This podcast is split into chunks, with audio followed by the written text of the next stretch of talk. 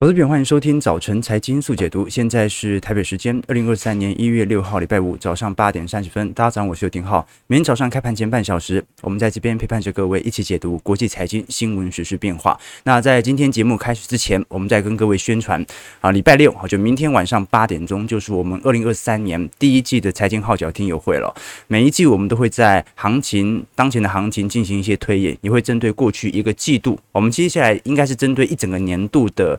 资产操作和行情判断做检讨。其实我们直播主要是做市场动态的分享，但大多数的操作和我个人实质的观点，很多会员朋友都知道，我们都会在会员系统当中来跟大家做分享。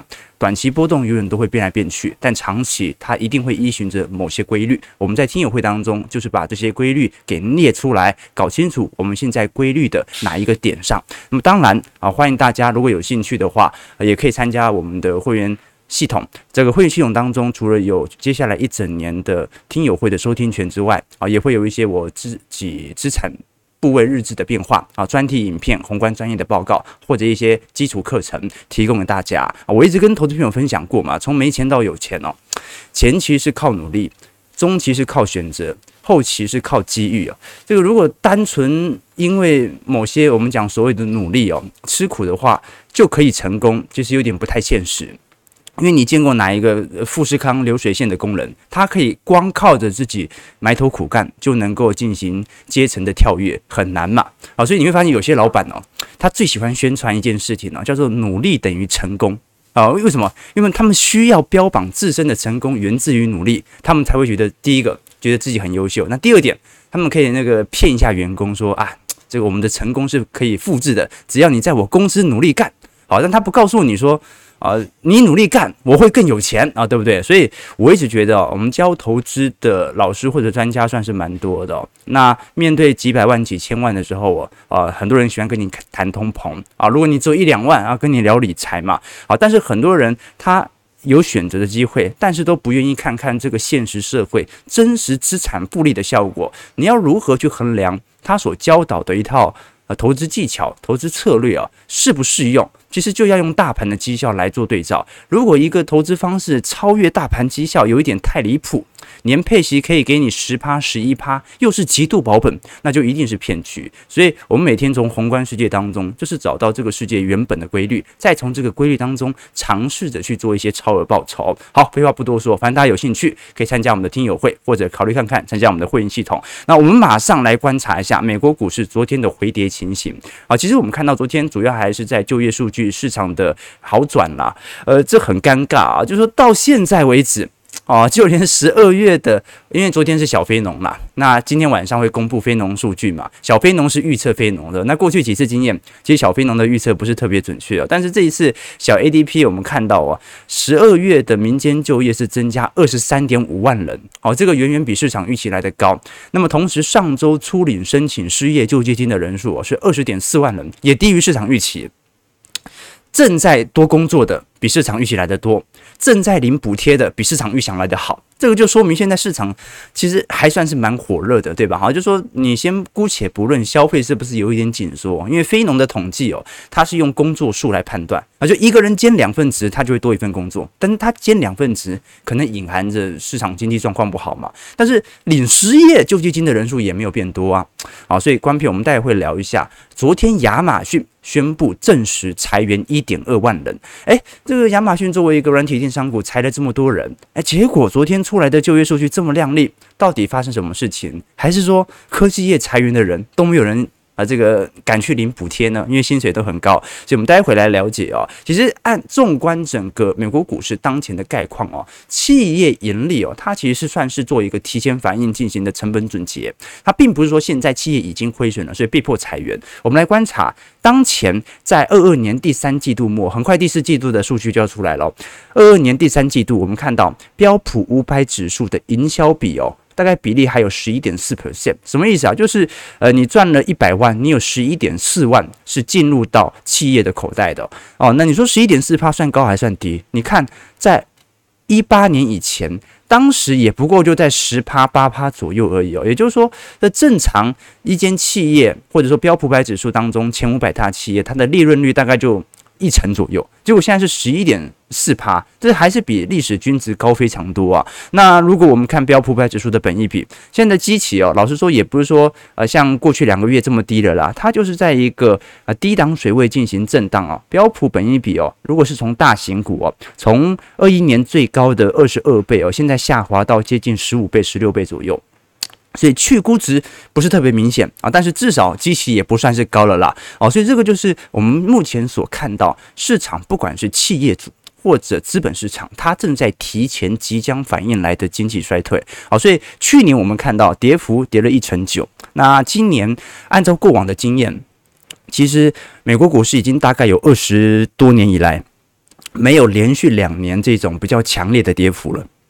我们看到前几年跌幅比较大的，大概就是一五年、一八年，然后再来就是零八年了。那就算零八年当年崩得很凶，隔年也马上进行反弹了。所以到底，呃，这一次的走皮会类似于零八年系统性风险，应该不至于。那会类似于两千年的长熊吗？啊，这又很难说哦。毕竟我们目前所看到联总会哦，只要通膨它的目标达到之后哦，它其实有非常多子弹可以降息啊。关朋友，你说如果现在还跟两年前一样哦，利率还在零点二五哦，那经济不好了，这时候该怎么办？那很尴尬嘛，没有利率子弹可以降，对吧？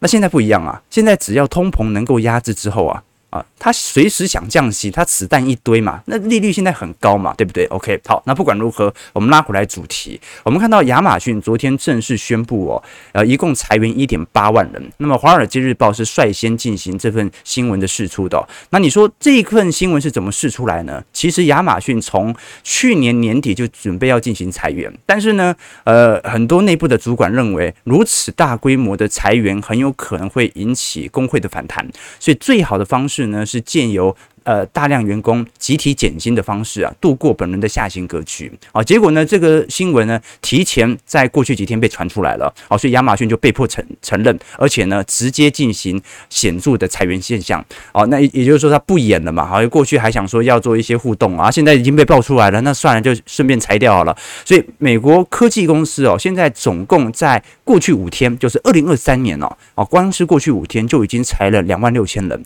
那亚马逊就裁了一点八万人。那这次主要呃进行裁员的部门呢，主要还是属于人资以及行政部门、办公室员工，所以我们看得很清楚哦。啊，首先很多人觉得亚马逊裁员是不是快递员都被裁掉了？没有裁快递员。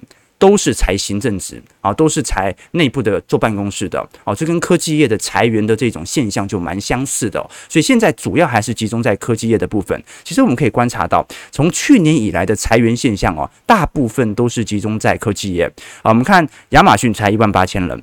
苹果现在停止对外研发以外的岗位招聘，Adobe 裁了一百人。我们看，呃，像是呃，不管是 Coinbase 啊，还是 DoorDash 啊，惠普裁了六千人，Intel 现在也正在裁员，大概裁了两千多人哦。那也准备进行资本支出的放缓啊。Facebook 裁了一万一千人，哦，Meta 啦，Meta 裁了一万一千人啊。高通目前也已经冻结招聘，那么 PayPal 也裁了两百六十人，Twitter 裁了三千七百人。所以你看到全美。哦，大部分裁员的公司哦，还是属于这种新兴市场，或者是呃不是新兴市场，新兴科技创新动能股，或者是这种软体商。那么这些裁员的现象，它就说明一件事情哦，你科技业哦，工程师再怎么裁哦，啊，那可能裁不到零售业的零头啊，这台湾的工程师你裁光。啊，可能呃还占不到服务业的十分之一吧，有这种感觉对吧？好，就大部分人还是从事服务业，但是服务业目前缺工的现象，我们从刚才的非农就业数据哦，和初领申请失业救济金人数就看得出来。啊，你会去领救济金的大部分是服务业嘛？没有人去领啊，这说明其实裁员现象仍然仅限在科技业当中。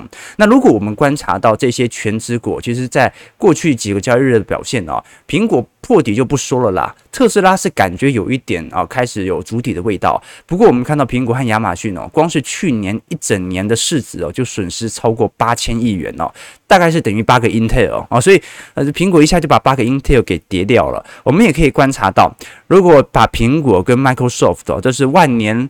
老大跟万年老二了啊，就是说他们的市值在跟沙乌地阿美啊、沙特阿美来进行市值的比较，很有趣哦。其实早在去年年末的时候，沙乌地阿美啊做石油公司的，它的市值已经正式的超越了微软的市值。那么现在苹果的市值即将要跟沙地阿美啊形成死亡交叉啊，这说明很有可能我们在今年元月份就会看到啊，沙地阿美可能会是成为全球市值第一名的企业，正式超越苹果了。好，那能源股、传产股的归来就正式的回到市场上的主流了啊。当然了啊，这只只只是从市值层面来做一些回推了，因为利率的高升对于科技股的卖压其实来得最重啊，所以这个就是我们所看到的过去的历史惯性啊，长牛吉熊的现象哦。过去我们曾经跟投资朋友做个比喻嘛，其实大多数的生意，大多数的投资，都像养猪一样，你先养两百头赚钱了，用利润呢再养两百头，再赚钱了，继续的加。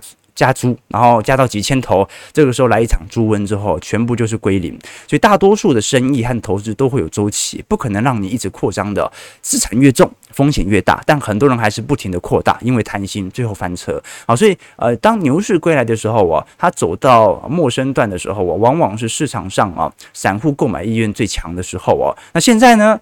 现在肯定是不强嘛，啊，所以大家就可以去抓准这个周期市场的变化来决定调控资金。那当然不只是我们刚才所看到的裁员来进行成本的总结哦，你像最近 Google 和 Meta，呃，因为这两家公司哦。应应该已经占了全球百分之四十八的美国我们讲的数位广告的支出了啦，好，因为 Meta 就 Facebook 底下的广告平台嘛，那 Google 最大的就是属于搜寻引擎以及 YouTube，那我们看得很清楚哦，因为这两家的。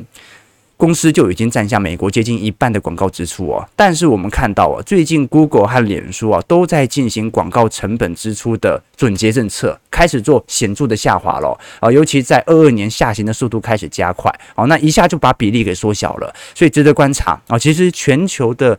这些跨国顶级企业公司哦，都在进行成本上的总结，就是要保持更多的现金流，以度过本轮的下行周期。那我们就来观察，好，这一部分的总结大概会维持到什么时候了？那另外一只是特斯拉，哦，特斯拉最近股市表现真的不是特别好哦，但是我们也看得很清楚啦，特斯拉在今年年初开始重跌之后哦，底下的买盘力道算是蛮踊跃的，而且我们也看得了解说。特斯拉其实去年第四季都还是交了四十万辆，所以它也没有说交车多差劲啊，就是因为降价卖，让大家觉得有一点感觉好像你。库存压力有一点大的迹象在哦，那我们过去也跟投资朋友提到了，因为整个电动车市场哦，它是少数在当前市场当中啊，唯一受到显著政策利多的哦。你说这个半导体受到政策利多，但真的是有一点供过于求啊。但电动车不一样，电动车现在正在快速的去蚕食原本燃油车的市占。我们看到的 BEV 哦，就是讲的纯电动车的。这个上升速度哦，那么橘色线是加上 PHEV 哦，就是插电式的，我们讲的油电混合车哦，其实上升速度也非常快，而且观众朋友可以观察到了，现在为什么你看美国现在在办 CES 展嘛？哦，这一次的主题哦，你看前几年大家都啊看笔电啊，看手机啊，消费性电子产品啊，今年几乎没什么人在谈，全部都在讲自驾系统和电池技术哦，原因为何？我们来观察。啊，这张图表是全球车企当中市值前二十五名的企业。那第一名是特斯拉，不用讲；第二名是丰田。可是特斯拉去年已经跌了接近七成了，丰田则是跌了三成，啊，跌幅都蛮重的。你看丰田，观众朋友你要知道，日股觉昨天呃去年的表现是非常亮丽的，就是它还跌了三成。那么你看其他的大众集团。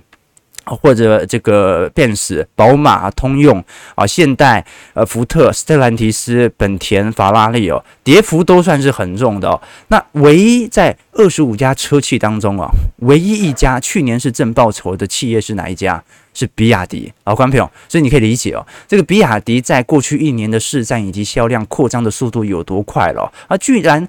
去年入股或者说港股表现也不是特别好，哎，结果它的市值居然还增加了四点九 percent，所以没错，因为大部分的电池技术现在仍然集中在比亚迪以及宁德时代身上，啊，或者。日本的 Panasonic 和韩国的 LG 都有，但是大部分的技术都是集中在东亚区域。所以你会说，为什么美国这一次针对抗通膨法案呢、特别针对我们所看到的电池技术或者自驾系数？我们讲说汽车啊，其实现在就是两项技术的提升嘛，啊，一项呢就是自驾系统，那就是特斯拉的优势了；另外一个就是电池技术，那就是宁德时代、比亚迪的优势了。啊，但是为什么你看到最近大家还看到有些新闻说车用晶片现在有点缺啊？就丰田。啊，你看去年景气已经不好了，结果丰田居然还缺车用晶片，那原因为何呢？啊，因为电动车它所需要的车用晶片和特殊制成的需要的用量，比原本燃油车来的更大。啊，现在都智能车了嘛，啊，所以你既然所拥有所需要的晶片越多，那当然啊，就会对于市场上的车用晶片，它的需求量来的越大，那成本也在提升嘛。但是呢，市场消费已经不如以往了，这个就是我们现在所看到最大的问题。那这也是美国政府我们看到在过去几天比较显著的动作。好，我们看一下美国股市四大指数变化，道琼下跌三百三十九点，一点零二 percent，在三万两千九百三十点。好，道琼很强哦，啊，就是撑在年线不下来。标普下跌是四点，一点一六 percent，在三千八百零八点。纳指下跌一百五十三点，一点四七 percent，是在一万零三百零五点。因为昨天美国股市哦，科技股的卖压又开始加重了。那纳指真的有一点破底破底的，不过你也看得很清楚了哦，这个平台区。已经碰到好多次了，就是没跌破啊，所以一跌破，那大概可能科技股又有新一轮的下修了。那没跌破的话，那感觉可能有一个中长期的底部的现象就开始出现了。费半的部分目前还是很强势，大概在季线左右震荡，下跌五十点，一点九八 percent，在两千五百一十八点。不过虽然昨天费半跌最重，但是台积电 ADR 仅仅只有下跌零点七七 percent。所以，呃，今天台北股市系统单可能不会 如我们想象中来的大了。好，那大家还是用一个宏观的角度来看待整个市场逻辑哦。呃，个股可以来做一些观察，但是宏观的角度还是比较重要的。就我们过去一直跟投资朋友举过一个例子哦，就说你能不能熬过本轮的下行周期，未来能够赚取超额报酬，它就取决于你用什么尺度来看待现在投资的点位哦。你看这个华人很喜欢下象棋。但是外国人啊，因为不讲外国人呐、啊，就是说这个华就是我们下棋有下两种啊，一种象棋啊，像我们老一辈就下象棋啊，年轻一点就下围棋啊。象棋就是典型的战术思维，就是目标很简单嘛，将死你。就我作为一个高手，在过程当中就是要不断吃你的子啊，你全死我全活，这个就是象棋最终的目的嘛。那么。你在股票市场当中，如果是这种思维哦，那就是有一种类似期货零和博弈的思维哦，就是你赚的钱一定是别人赔的，那你们就是在进行短期博弈，那最终很有可能你就会成为输家啊，因为你没办法找到一个长久你必定赢的方式哦。但是围棋就不一样哦，围棋是一开始你就是你一手我一手达成新的均衡，一直到整个棋盘结束哦。所以我们小时候为什么一直要学那个定式？就是因为定式在围棋当中啊，它不是说你要怎么赢对方啊，它是达成一种两分的结果，就互不吃亏啊。但是互不吃亏呢啊，不是说你死我活，而是你活我也活。那什么叫赢啊？我比你多半目就可以啊，对不对？所以活到最后就是我比你好的一点点啊，那我都是赢，对不对？所以这个围棋才是真正的战略思维。我们的目的就是稍微适度的超额报酬。OK，好，所以再跟各位推荐一下我们财经号角的听友会啊，明天晚上。啊，就要开始了！欢迎大家在此之前还是可以多多报名，或者也可以直接参考我们的会员系统啊。好，直接报名会员系统，不只有未来一整年的听友会收听权，还有很多我个人操作的资产部位的日志啊，算是比较划算，提供给大家参考了。好，这是我们过去听友会有时候会办实体场嘛，那我们计划一下，今年看看可不可以在未来几个季度有机会能够办实体场了。那这个到时候再请小编找场地哦。这我们。听友会都是小编主持的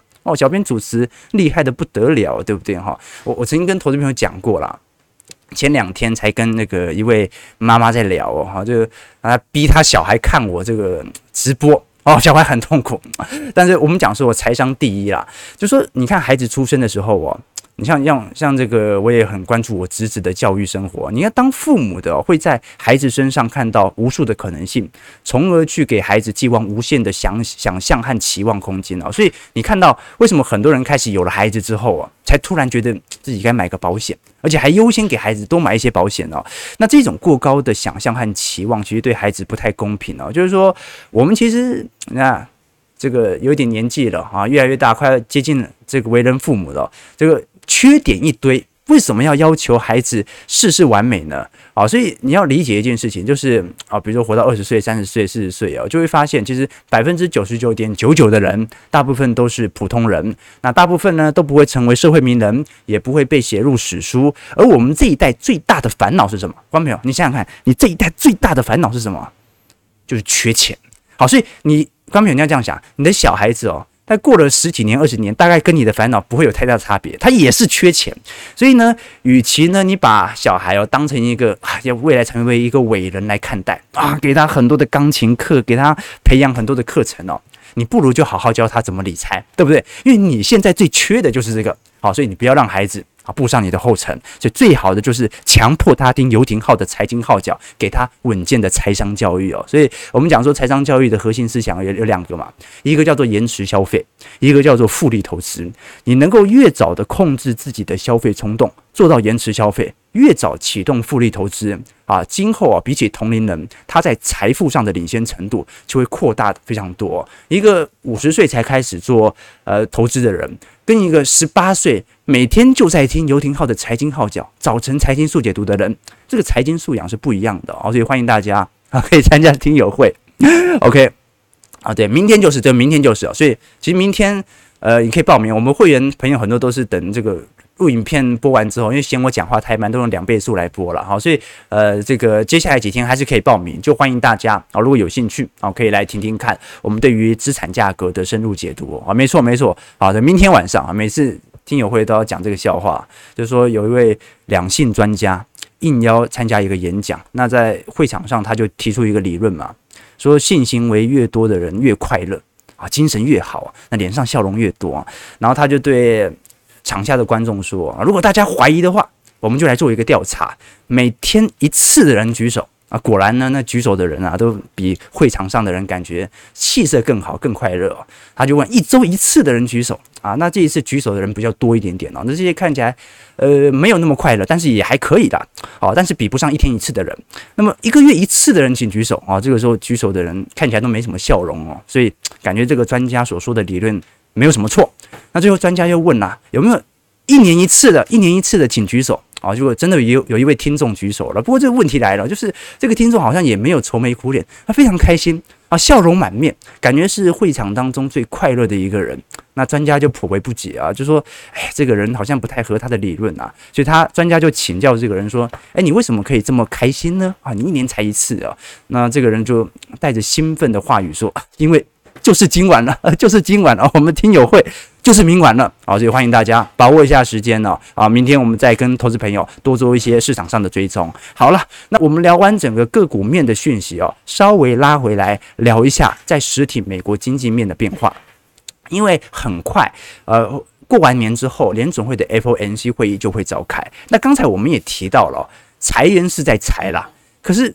根本没人去领失业救济金，所以没有到那么惨的景象呃情况在啊，服务业的裁员现象到现在都还没有开始。我们也看到了这张图表，白色线是美国的时薪的呃每个小时时薪的年增率哦。那么我们看到的蓝色线是 PCE 啊，这个消费者物价指数啊，这个扣除掉房屋的服务业，可以看得出来啊，美国的工资水平如果只看。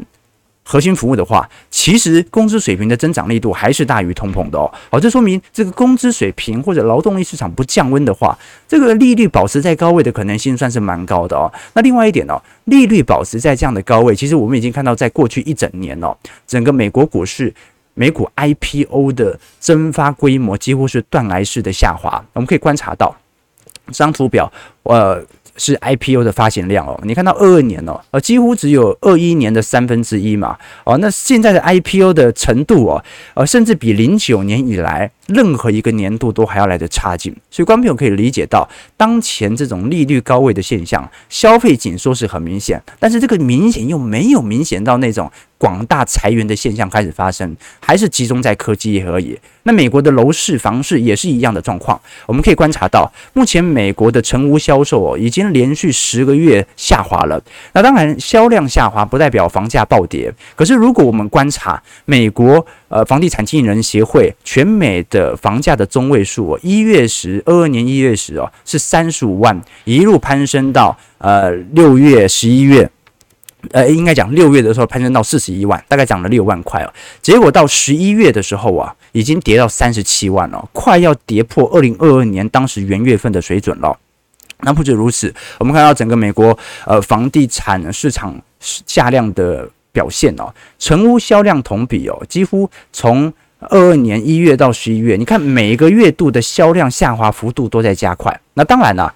你看一月是三十五万嘛，然后二月三十五，三月三十七，然后一直到六月四十一万最高，然后六月见顶之后，七月、八月、九月、十月、十一月就跌到三十七万了。按照这个速度，今年一月份呢，搞不好房价同比是真的会衰退的，对吧？好，所以到时候数据出来，我们来跟投资朋友做一些追踪。那至少可以承认的一件事情，那就是目前美国的房价降温的现象非常显著。那么明天听友会也会针对大家最为关注的租金部门的变化，是不是有利于接下来有。有可能通膨达到部分要求。好，八点五十六分，最后我们看一下台北股市，台股昨天站上一万四千三百点，主要由台积电领军，加权指数上涨一百零一点。昨天还是外资系统单买盘的原因，收在一万四千三百零一点。外资其实昨天买也不是特别多啦，但成交值昨天感觉有点回归，放大到一千七百二十亿，三大法人合计买超十三点一九亿，外资买了十九亿，投信还卖了四点七亿，所以昨天涨那么多，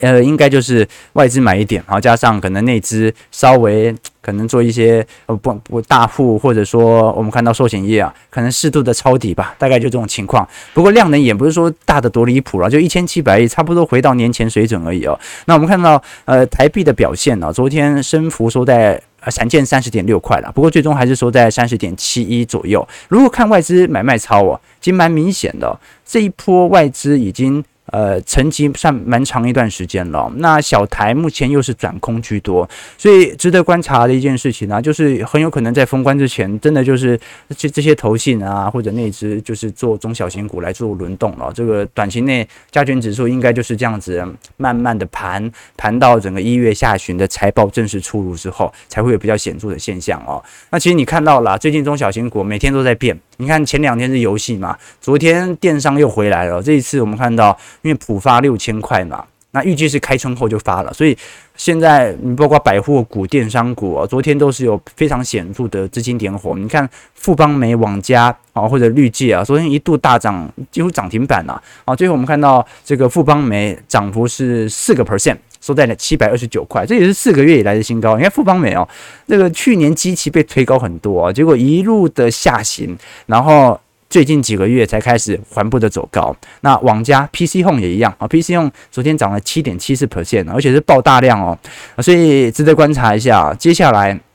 这些电商内需股啊，会不会成为上半年重要台北股市的支撑呢？我们过去跟投资朋友提过，其实从零七年以来，台湾的零售销售额其实是不断在增加当中的，而且电商的渗透率也提供呃提高的速度也算是蛮快的啊。从渗透率来看，其实看得很清楚啊，大概从大概呃一零年大概在四趴左右，现在已经上升到八趴，几乎是翻了一倍哦。那当然啦。因为二零年到二一年那个时候，大家被封在家里哦，这个线上购物特别多，所以基期本来就推高得很快哦，所以你看当时富邦媒 Momo 的本益比哦，从十倍推高到八十五倍啊，那的确啦，获利也真的很亮丽啊，但现在就均值回归了嘛，对吧？哦，这就很正常的迹象。所以接下来第上半年哦，台湾的经济成长真的可能就是完全靠内需了，因为台湾在过去的经验表现哦，民间的消费不太容易受到经济衰退的影响啊，就是台湾人。跟美国人比较起来，美国人在景气萧条期间，真的会有非常显著的紧缩现象啊！但台湾可能是因为储蓄率比较高的原因，所以就算景气衰退啊，也没有那种大幅消费减少的现象在啊，所以值得大家来多做一些留意和观察。那你上半年想要靠出口来撑，这肯定是不可能的，你只能看销库存的速度有多快了。好，台股聊完，最后我们稍微聊一下整个中国市场的表现啊。其实最近中概股很强啊，对不对？就是在这一次大陆疫情解封之后哦，我们看到中概股又开始有非常显著资金的拉抬了。至少从二三年比较起来，如果今年现在就结束的话，那它可能是呃，这张图表是纳斯达克金融指数哦。如果今天啊就宣告二零二三年结束的话，那它就是二十多年以来。呃，纳斯达克史上表现最亮丽的单一年度涨幅了，好，但是呢，呃，现在涨了十三趴，也不代表接下来不会跌回来嘛，毕竟还是一个景气走皮期间哦。我们过去看到埃克森美孚哦，这个市值啊、曾经领先腾讯很长一段时间哦，这个腾讯过去曾经啊、成为呃这个中国市值当中第一名的企业哦，呃，结果呢，在去年年底啊，腾讯的股价因为从十月中旬开始反弹嘛，哦，这一波又拉回来到埃克森美孚的市值点位了，即将要形成死亡呃黄金交叉，所以腾讯现在的市值又开始有比较显著的回升。我们看到其实 A 股哦和港股这几天的表现算是蛮强劲的啦，啊，至少相对于台股强劲许多。我们看到现在沪指和恒生指数昨天大涨都超过一个 percent 哦，那现在很多利多。传出讯息说，苹果正在把大量的红海单转移到立讯哦，那主要来自于因为苹果对于这一次在十月到十一月啊富士康的风控措施啊颇为不满哦，就认为这个耽误了很多产线啊，那加上呃红海当前度，尤其电子五哥啊，整条产业链在去年下旬的时候啊，对于苹果的伤害很大啊，这供应链极度不稳定啊，所以。啊，这是苹果虽然传闻说把红海单转回到大陆的立讯了，所以呃，香港政府啊这一次呃，我们也看到呃上个月景气服务业景气也正在回升嘛，所以值得观察。我们看到上证的部分表现很强劲，港股更强哦。刚刚有港股站上年线了，好，港股这一波应该是所有全球市场当中，在过去两个月表现最为强劲的。那么我们也观察到，因为这一次香港特首李家超啊，已经宣布香港跟中国的通关啊，首阶段安排啊，从呃本周日就会正式开始，那大概就会有呃这个十几万人哦，在香港中国边境开始流通，啊，所以中国大陆可以说是是完全开放了，完全开放了。那么在整个中国市场的表现当中，哦，二零二三年肯定是表现比较靓丽的，但是因为二二年跌得过惨，所以它的基期还是比较偏低的啦。那值得大家来观察，因为中国市场它一直都是新兴市场的前瞻指标，它基本上已经会影响到全球资本面的变化。那我们讲说它影响到全球资本面的变化，不代表它涨。全球股市才会涨，是它的经济数据好，全球回到正轨的几率就比较高，但不代表它的资本性的拉抬会有多高。我们过去跟投资朋友提过这张图表，这张图表是全球的国际资本账哦，这个资本账往上就是资本流入到中国市场，资本账往下就是资本流出。中国市场，那我们看得很清楚哦，就是中国其实从零八年以来哦，它好歹也是全球第二大制造国啊，第二大 GDP 国家，所以基本上市场对于中国的投资不太可能说停就停啊，因为还有很多的工厂需要在中国新建嘛，所以你看过去十几年来啊，照理来讲不太可能会出现投资衰退的迹象。可是我们看到中国的资本账从一五年以后啊，它就是一个显著的下行格局，这说明什么事情？这说明着大多数的外资哦，他愿意在中国进行投产，但是也就仅仅限于去盖那些厂房而已哦。你说这些外资愿不愿意把钱留在中国进行资本的投入，来进行资本复利效果的增长？那这群外资肯定是不愿意的啊，所以这个是外资对于中国市场的看法啊。我看好你的能力，我还是看好你的劳动力成本，我看好你的供给链、供给链、供应链的处理协调能力啊。但是我不会把钱放在中国，让它复利增长啊。但是呢，这一条优势也慢慢的改变了。我们过去跟投资朋友提过嘛，今年是印度人口首次超过中国总人口的一年啊，所以从今年以后，中国的人口红利。在全球就排名第二了。那当然，印度也有自己的问题啦。印度的基础设备的建制哦，相对是比较缓慢的。可是，如果你观察一个中长期的趋势，这张图表示中印的人口结构，你就会发现啊，这个印度的年轻人口啊，它几乎是中国的两倍。那么现在东南亚，包括印度，加上欧美的同盟政策哦，又有比较显著的人口红利，所以它瓜分中国的制造业可能是迟早的事情。好，这几个月份我们看到。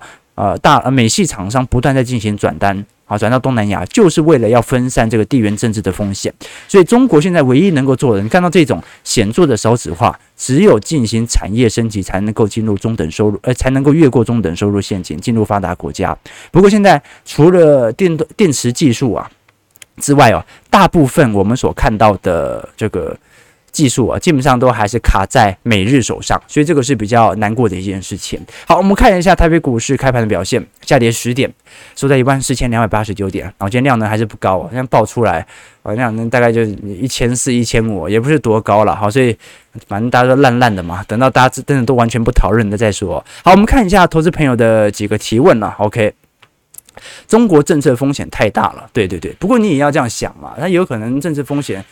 还能多糟呢？啊是哎，是这样想吗？可能会更糟，不一定呢。啊，就是说解封不会比被封还糟吧？对吧？啊，今年再封城的可能性应该不大吧？好，那今年再封城可能性不大，那今年的经济成长一定好过于去年嘛？这是简单的积极效果来做推论。OK，啊、印度的基础设施怎样真的不好？哦，埃方确认为这只是砍价格啊，有道理啊，有道理啊，就是啊，中国经济发展到一定程度之后啊，这个人口红利低廉的成本，它就人口是有啊，但是成本就不低了嘛啊，所以可能就会有一些这个成本上的转移。OK 哦，这个听友会行笑话啊，没错。每一季我们都会开啊，像上一次开是好像半年以前了。OK，每天看美女多活多活六秒钟。OK，OK，、这个浩浩驾训班，对对对啊，没有开车了。我们刚才是很认真的探讨这个社会的问题和现象。OK，好，这个台湾裁缝通常没有像美国这么有弹性。小编有年终吗？啊，当然有，当然有，当然有。OK。大家参加这个请小编喝咖啡，就是他的年终。OK，我刚我我跟跟投资朋友分享哦，前几个月我们开刚开始开通这个请小编喝咖啡的方案的时候，我想说，这是一招留下自己员工优质员工的非常好的方式哦。啊，结果看到他越赚越多啊，这个薪资水平几乎是九十度上升，这个心生就开始有一点啊嫉妒，你知道吗？好，所以观众朋友啊，浩哥也会嫉妒人的。人性都会嫉妒，所以观众要知道，千万不要把你的薪资，不要把你股票所赚取的报酬给任何不管是亲朋好友分享啊。人呐、你赚钱他只会嫉妒你啊，真的会由衷赞美你、由衷欣赏你的人哦。都是少数啊，都是少数啊，就是不管是亲朋好友，你只要秀你的薪资、秀对账单，他大概都是嫉妒居多啊。那你赔钱了啊，他也不会安慰你，他就嘲笑你而已啊。他觉得啊，那什么玩什么玩什么股票啊，是吧？对，大概都是这样子啊。所以人性本贱啊，所以啊，但是没办法，小编的这个收益我都看得到哈，所以我很嫉妒他，我非常嫉妒他，对吧？但是啊，这是他应得的，对吧？好，九点零七分了啊，的确，你说的对，我们要开始计划一下年终啊，我们小编。请他吃个尾牙，尾牙，OK OK，所以大家有兴趣的话，可以这个请小编喝咖啡，好吧？废话太多了，九点零七分啊，明天晚上八点钟听友会再相见啦！祝各位投资朋友今天开盘顺利，操盘愉快。